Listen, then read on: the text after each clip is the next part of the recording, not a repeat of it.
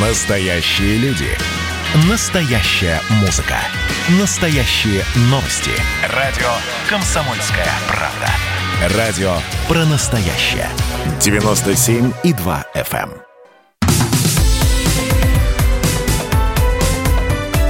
Как дела, Россия? Ватсап-страна! Примерно половина всех новостроек России сконцентрированы всего в 10 регионах страны. Об этом говорят данные Росстата. Ну и львиная доля строительства идет в Москве с областью, в Питере, в Краснодарском крае.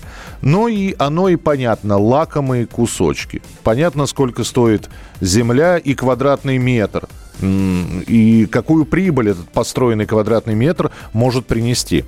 С аутсайдерами еще интереснее – Алтайский край, Мурманская э, область и ряд других. Это, э, значит, частные дома, которые граждане возвели себе сами. А какого-то глобального строительства многоквартирных, многоэтажных домов там нет.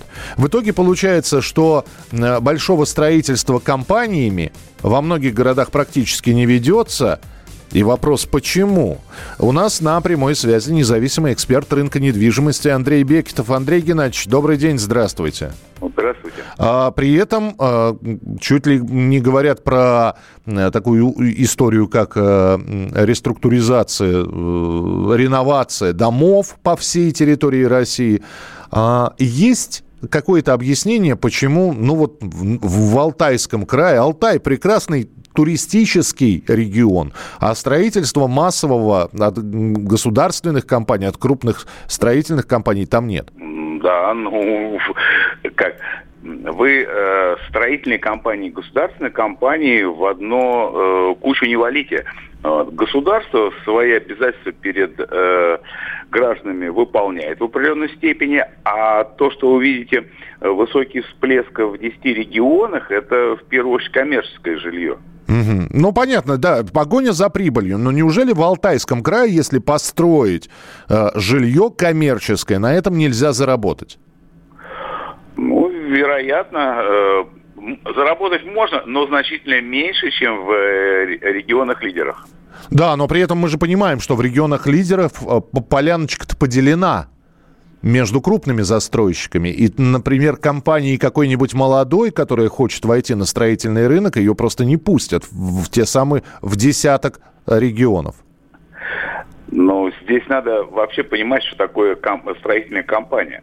Эм, на самом деле, вот времена домостроительных комбинатов, они отошли. То есть есть некая организующая структура. И э, при нынешней технологии монолитного домостроения э, дома могут возводить как раз э, люди, из, э, которые приехали из Алтая. Угу. Вместо того, чтобы строить это у себя? Ну, значит, там э, организовать строительство менее выгодно. Э, есть тенденции к изменению этой ситуации истории или нет? До тех пор, пока есть свободная территория для застройки в Москве, в Краснодаре, в Питере, в области, в Московской, в общем, все так и будет продолжаться?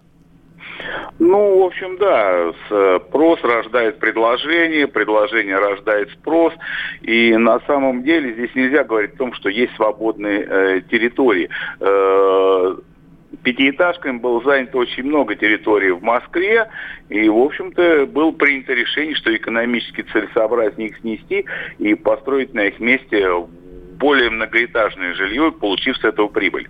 Угу.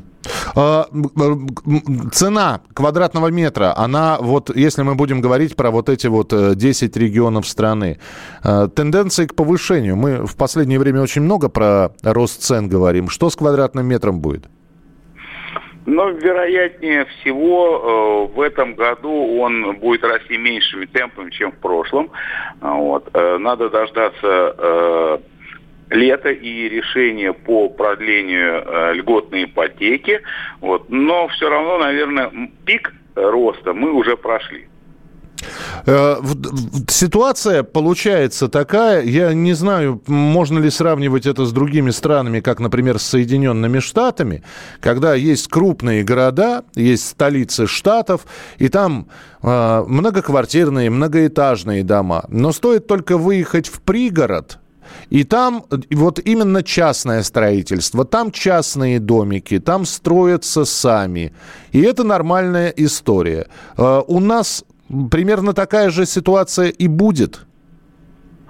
Ну, наверное, вот так вот. Э, может быть и будет, но во всяком случае не в ближайшем будущем. А, почему? Ну, потому что на самом деле для того, чтобы поставить вот этот э, загородный домик на дороге, надо построить дорогу, надо построить коммуникации, надо построить э, систему водоснабжения, систему водоотведения. И э, подвод вот этих коммуникаций, он довольно дорог. Э, ну и плюс к тому, я, может быть, такой далекий исторический экскурс э, выведу, что э, на самом деле на территории Америки, Америки США Э, никогда не было военных действий. Вот я имею в виду с тех времен, когда они воевали с Англией. Mm-hmm. Вот. У нас же европейскую часть э, России э, два раза в прошлом веке э, практически разрушили до основания.